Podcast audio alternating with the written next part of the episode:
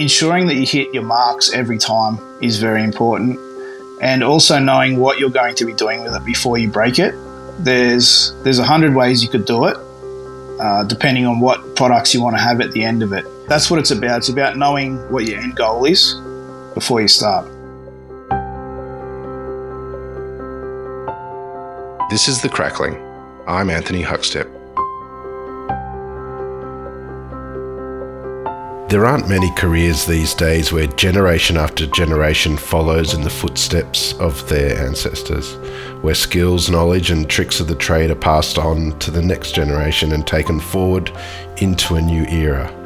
But for third generation butcher Craig Munro, it's what lured him in. Craig, how are you? Very well, thanks. Thanks for having me on. It's awesome to get you on the show. Third generation butcher. Um, that's pretty amazing tell us a little bit about that. What's that been like? Yeah, I'm, I'm actually very, very fortunate to, to have been able to uh, learn and work alongside both my grandfather and my father in the shop at the same time. Uh, the same shop that I'm currently in now, actually. So uh, I remember those early days when, because in the shopping centre that we're at, there's actually a, a, a daycare centre right behind or a, a preschool. So those those early days, I remember getting up in the morning in the dark before the sun's come up with my father, and he'd take me out and uh, in the little meat wagon, and he'd uh, drop me off, drop me off at the daycare, and he'd come and come and grab me at the end of the day. And uh, the, the, daycare used to close a little bit earlier than than the, what the shop did, so I'd go in there and I'd sweep up and I'd take the rubbish out and a few little bits and bobs, and I'd have my little frankfurters payment on the way home. That's amazing. What, what was it like, sort of having your father and your grandfather there as mentors? Did it also have its challenges, given the relationship that you had as well? Um, yeah, yes and no. I mean, one of the, I guess, one of the best things about it is being able to listen and learn from from two different generations. Uh, and I think that's also cool for me too. Is is having that for my apprentices now. Is that now there's there's four generations. I guess there's myself, um, my my father, my grandfather, and and the young kids coming through now, and they've got they've got all that knowledge to to lean on if they've got any questions or anything like that. So, yes, that's something that I really I'm really excited about that we can offer our young staff with sort of generational change as well, has there been sort of evolution or changes within butchery, you know, that you've seen from your grandfather to sort of what you do? Oh, definitely, definitely. I a lot of what my grandfather talks about is uh, the old saying "stack it high and watch it fly," which was which is one of those those things where they just they'd have hundreds of bodies coming in, or hundreds of lambs, hundreds of pigs, and uh, the, the working environment was was very hustle bustle, get it in, get it out, and uh, where these days I think with without trying to be um, disrespectful, it's it's a lot more refined what we're doing now and uh, customers customers enjoy a little bit more preparation from the butcher's side to make it easier for them when they get it home. Was there ever sort of a time that you thought, you know, butchery wasn't for you, or do you, do you feel like it was always sort of something that you were going to do? I always thought it was something I was going to do, but my, my dad and mum really, really didn't. Uh, yeah, so I, I, talk about those those early days when when I was a very very young child, and as I as I became a little bit older, uh, I'd be same thing coming in with dad beforehand and making rissoles and doing crumbing and sausages before jumping on a bus and going to high school. And it was what I always enjoyed about that was was the banter and the relationships that you build with your fellow co- co-workers. Um, and I really enjoyed that and, and having that sort of, uh, I guess, family spirit within the store and there was always a little bit of um, little bit of mud thrown in in good jest, but uh, that was that was what I enjoyed. And as I was coming to the end and I, I was leaving school, uh, mum and dad they, they didn't want me to feel like I felt I was forced into the store. So uh, I did dabble in a little bit. I went and did full time uh, drafting, like um, architecture sort of thing. So I went and learned how to do that. Uh, I also tried out for the army because I wanted to do a little bit of, uh, well, if, if I wasn't going to be a butcher, I'd like to help people. So I thought if I could become a, uh, a plumber or an, a, or an electrician or something and go and help people in other countries that have had disasters and that sort of thing. I thought maybe I could do that, but my my drive kept bringing me back to the store. I love food, and I'm uh, I really love that that spirit that we had within the store. So, uh, unfortunately for Dad, I won, and I was able to I was able to come back and. Like I said, he welcomed me back with open arms, but uh, he, he didn't want me to feel like I was forced into it, and I definitely was, and I'm, I'm enjoying it in a in a multi generational butcher family, you would have um, felt the impact of the big supermarkets and the impact they had on um, the sort of corner store butcher over the years. But there's been a real renaissance and and love and desire for quality butchers. Um, how, how have you seen it, and what are you seeing at the moment with things? Well, I'm, I'm, glad to say it's not just butchers as well. I'm noticing it a lot more with uh, like fruit markets and bakeries as well um, moving away from those those large chain stores back into the, the, the I guess the family run businesses. And I guess what what the family business can provide is not just your family's dinner. It's it's also uh, it's also support for the local schools. It's it's sponsoring the local football team or the the, the local soccer team whatever it might be. It's raffles for um, raffles for the local pub. It's it's more about that sort of community family spirit, and that's I think that's what a lot of the local butchers are now uh, thriving for within their communities. Tell us a little bit about the operations uh, there. Do you do you have connections with local farmers? Like, um, you know, are there specific pigs that you get in, and can you tell us a bit about them? Yes, yeah, so we do a lot of our own small goods in store as well, and uh, um, so in order for us to make the small goods that we to to make the small goods that we like to make, we need a, sp- a specific style of pig.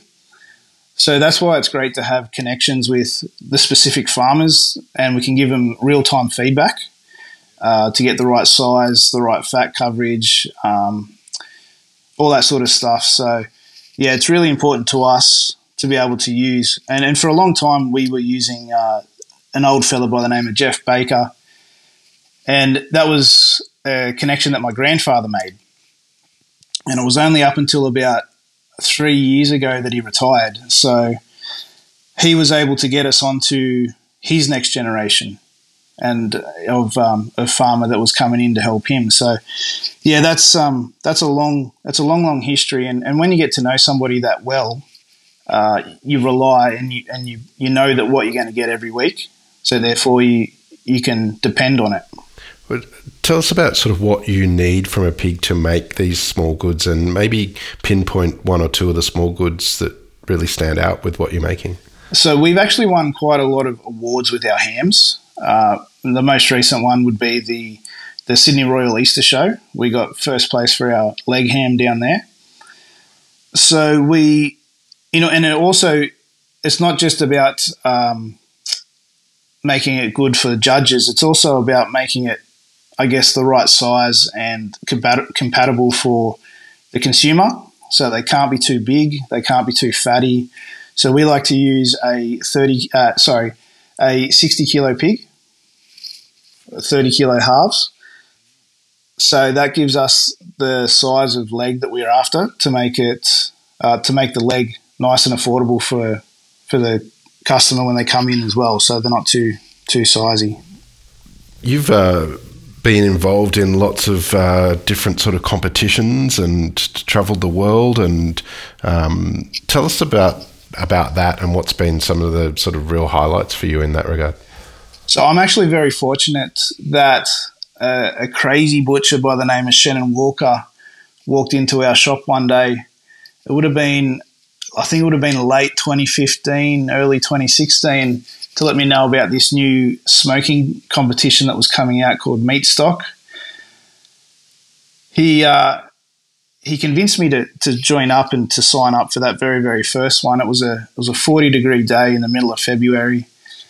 Uh, we were given a side of saddle of pork and a half lamb, and we were given thirty minutes to present whatever we wanted in. And I think I was about twenty four or twenty five, and I was I was quite confident within myself, a, a cocky young fellow like most young fellas are. And I turned up on that day very confident in my own abilities. And after that 30 minutes on stage with just sweat dripping off me, uh, after that heat, I realized that I was nowhere that I needed to be if I was going to be doing competitions. I, I actually came dead last. I looked around at all these other butchers and I could see I could see my own shortcomings, but I also had that drive in me to to want to get there. And so it took me a few years. I made I made quite a lot of friends and connections out of that very first competition, and it created a different sort of drive for me, because when when you own your own business, you're very focused on that. But what you do in your own business is very specific to your specific clientele. So, in, in order to do these competitions, you had to look outside of what you what you were doing or extend onto what you were already doing. So that was something that I really enjoyed the challenge of. So I was very fortunate to do the following year, which was 2017. I went to New Zealand, uh, down to Melbourne, and back to Sydney to do those three competitions again. Uh, very lucky to pull out with, I think I got a fifth trophy. But once again, it was about the it was about the, the friendships that I made and the, and the things I learnt along the way. So, yeah, I'd, I'd suggest to any young butchers just pop your head into one of those competition scenes because it's it's not a competition in the fact that the other butchers aren't going to look down on you. They all want to help you. And I think that's the best thing about those sorts of things. What was it like for you when you eventually took some of those titles? Uh, to be honest, it was a bit of a relief. I had put so much so much effort and uh, stress on myself. So the very first competition I did was in 2016, and I had my first win in 2019. So that was a lot of work to get me to where I wanted to be. Um, and with with all that work came a lot of a lot of friends and guys that I still speak to today. And it's uh, it's also been I've been able to travel the world a little bit because of those friendships and and that knowledge I've learnt. So I'm very very fortunate. What sort of impact did that sort of knowledge and sort of taking yourself to that level? What sort of impact did that have on the butcher back home in the business? It's actually helped our store grow. Uh, I guess when you're in your own store, you can have the blinkers on as well and not realize not realize what else is out there. And being that third generation butcher, having only worked in the one butcher shop, uh, having only experienced what we have always done, it was good to get out there and learn something new. Tell me about sort of butchering the whole pig. Do you remember the first time that you had to butcher a whole pig and what it was like? Yeah, I definitely do. It was the first time uh, that that's the first thing we learned to break in our store. Uh, and this is still the same now with our apprentices. The reason why it's the first thing we learn to break is because it is it's a mid-sized animal. It's obviously not the biggest, not the smallest, but it's got everything you need in terms of the joints to get through. They're, they're big enough for you to be able to see it, and um, even a rookie, uh, guess even a rookie could, you know, once you tell them that's where the knife goes, that's where the knife goes, and it's um, and it's it's a cheaper meat to kind of learn on, I guess. Uh, so if there's a mistake made, then it goes into your frankfurts, or you know, there's other other ways that you can utilize it in order to not waste it. And that's the greatest thing about pork, I think, is that the utilization factor is 100%. Take us through butchering a whole pig. Is it, you know, what's really important when to make sure that you utilize everything? Well, going going back to that, so ensuring that you hit your marks every time is very important, and also knowing what you're going to be doing with it before you break it. There's there's a hundred ways you could do it, uh, depending on what products you want to have at the end of it. So we might have half of our pigs on a particular week is for bacons and ham and things like that, where the other half are purely for chops and that sort of thing. So it's that's what it's about. It's about knowing what your uh, what your end goal is before you start. Take us through um, some of the different cuts and, and how you use them in the stores. You know, there's um, obviously there's you know primary and secondary cuts, and the whole pig can be used. But how, how do you sort of, as a butcher, make sure that you sell all of the different parts and and use them to the best? Uh, so, with with what we have in our store, we do a lot of, uh, I guess, barbecue smoking with that uh, that craze that came through, that trend that came through. So a lot of the like the the, the shoulder region becomes Boston butts. Then we can also get the, the pork necks out of there, which are also great for, for chopped pork and pulled pork. Uh, we then do like uh, quite a few St. Louis ribs, which uh, the smokers love. And then the legs, we, all, we every leg we turn into ham because uh, we, we have a little deli section in our in our store as well. So we do a lot of sliced ham as well for that. Uh, so and then obviously you got your bellies and your pork chops, and we do quite a lot of crumbed pork cutlets. So um, that's a great way to, to, I guess, to utilize and also uh, monetize a bit more with the with the crumb, the weight of the crumb and the batter on the scales. Tell us about some of the more creative sort of things that you're making. Um, you know, in at your butcher in regards to pork to sort of make things interesting at home for people. So my favourite thing when I'm doing, uh, I guess, value adding pork is the pork neck, and one of the things that we came up with it was a product that we were working on for the Australian butcher team out at uh, when we travelled to Sacramento, and it didn't it didn't quite make the cut for the competition because we thought it was maybe a little too basic. But it's actually the pork neck wrapped in its own in its own fat, I guess. So you take the back fat off and and wrap it around the outside, almost like a mignon. And the uh, the rib bone that pops out of that forequarter, you put it back in there. So it's kind of like I think we call it a a pork hi hat or something like that um, for the competition, but it, it never made it because we had a lot we had a lot more creative things for the competition. But it's a really really good meal for home because that all that pork fat melts through and uh, keeps it nice and moist. It's just an easy one portion, like one one portion per person thing that you can just pop in the oven and have your veggies and baste your baste your veggies with that pork fat as it melts. Tell us a bit about this creative process. How important is sort of your ability to cook and uh, in in the sort of creative process, and also within the discussions of sharing tips and knowledge to your customers as well?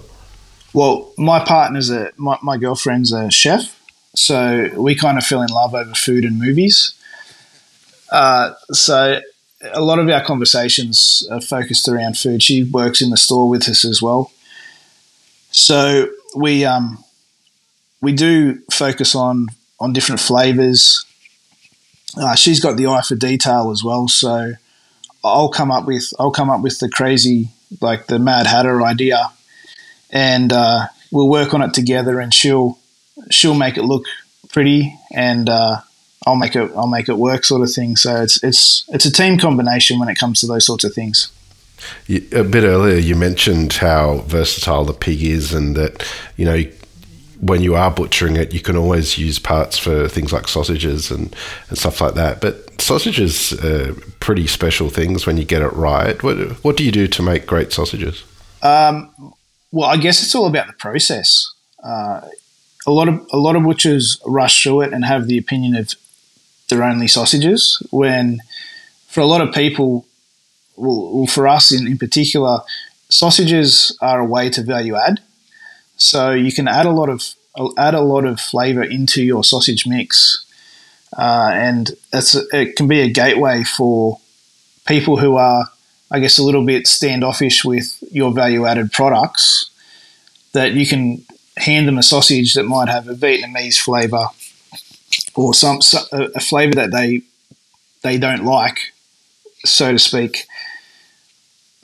But a sausage is that easy way in, and and once they've tried it, then you can say, well, if you like that, here is another option with those same flavor profiles or whatnot. So I think I think that's, the way that we like to use our sausages is a, is a gateway or a foot in the door for those sorts of people that are a little bit um, a little bit uh, scared to try something new. You mentioned the amazing um, part about being a third generation butcher is the knowledge that's transferred down from generation to generation and how different the perspectives are as well. Um, but are, are, there pressures on you given that sort of history with, with what you're doing and, and moving forward? Um, I guess internal pressures for my, my own self, I guess, but my, my parents and my grandparents have never never put that pressure on me. I still have um, I still have conversations with both my father and my grandfather about uh, about different things, and and what he's really good about it is like so. Recently, we've had the, the inflation and the interest rates and everything like that going up, and just having that, being able to have that conversation and sort of having it not not quite worried, but you know, I guess, a little bit concerned about what the future might hold and being able to talk to dad and, and pop about it and saying, oh, well, that happened in 91 or that happened in whatever. And same, it's the same thing, but this, these are the strategies and um, these are the ways that we can, we can make it work until things get better or, or whatever it might have been. And I guess having those, uh, having that knowledge there, that, that that ear to ear to listen to is very very special, and I, I really appreciate it. Having sort of that uh, experience to educate you over the generations, but also finding your own feet the way that you have. What sort of advice would you have for young people looking to step into the world of butchery as a potential career? Uh, I would say for the first five years, um, sit down and shut up, and learn learn what you can, uh, and then after that, start to ask questions because the the the things that your whoever it may be your your boss or your mentor your teacher whoever it might be are trying to teach you have been taught uh, have been learnt through years and years and years of their own failures. So so learn those learn those lessons from them so you don't have to make them. But then once you've got once you've got that sort of knowledge i guess and that confidence in your own abilities, ask the questions why. Uh, why is it this way? Um, why don't you do it this way? All those sorts of little questions, and that way you can you can get a greater understanding of of what you're doing and why you're doing it. Well, you've been doing amazing things, and you know to speak to someone that's had generations of influence as as a reliable local butcher. Um, what, what, do you love about what you do? Uh, I, I, the community interaction. I, I, love that. I love being able to, I guess, help out where I can with um, sponsorships, helping the, the local cricket teams and schools and things like that. I love being able to provide meal solutions every night for for a lot of a lot of people within our community. Um, and just having those conversations with people when they come in the following day or the following week about, you know, I would have never tried this, but thank you, or those sorts of things. That's that's what sort of gets you up in the morning. That's what makes it happy for uh, uh happy for you. Well, Craig, um, it's amazing what you're doing. An absolute honour to have you today on the Crackling to hear a part of your story. Um, please keep in touch and we'll catch up again soon. No worries. Thank you for having me. This is The Crackling, a Deep in the Weeds production in partnership with Porkstars. I'm Anthony Huckstep. Stay tuned as we catch up with some of Australia's best chefs and pork producers to discover what makes Australian pork so special.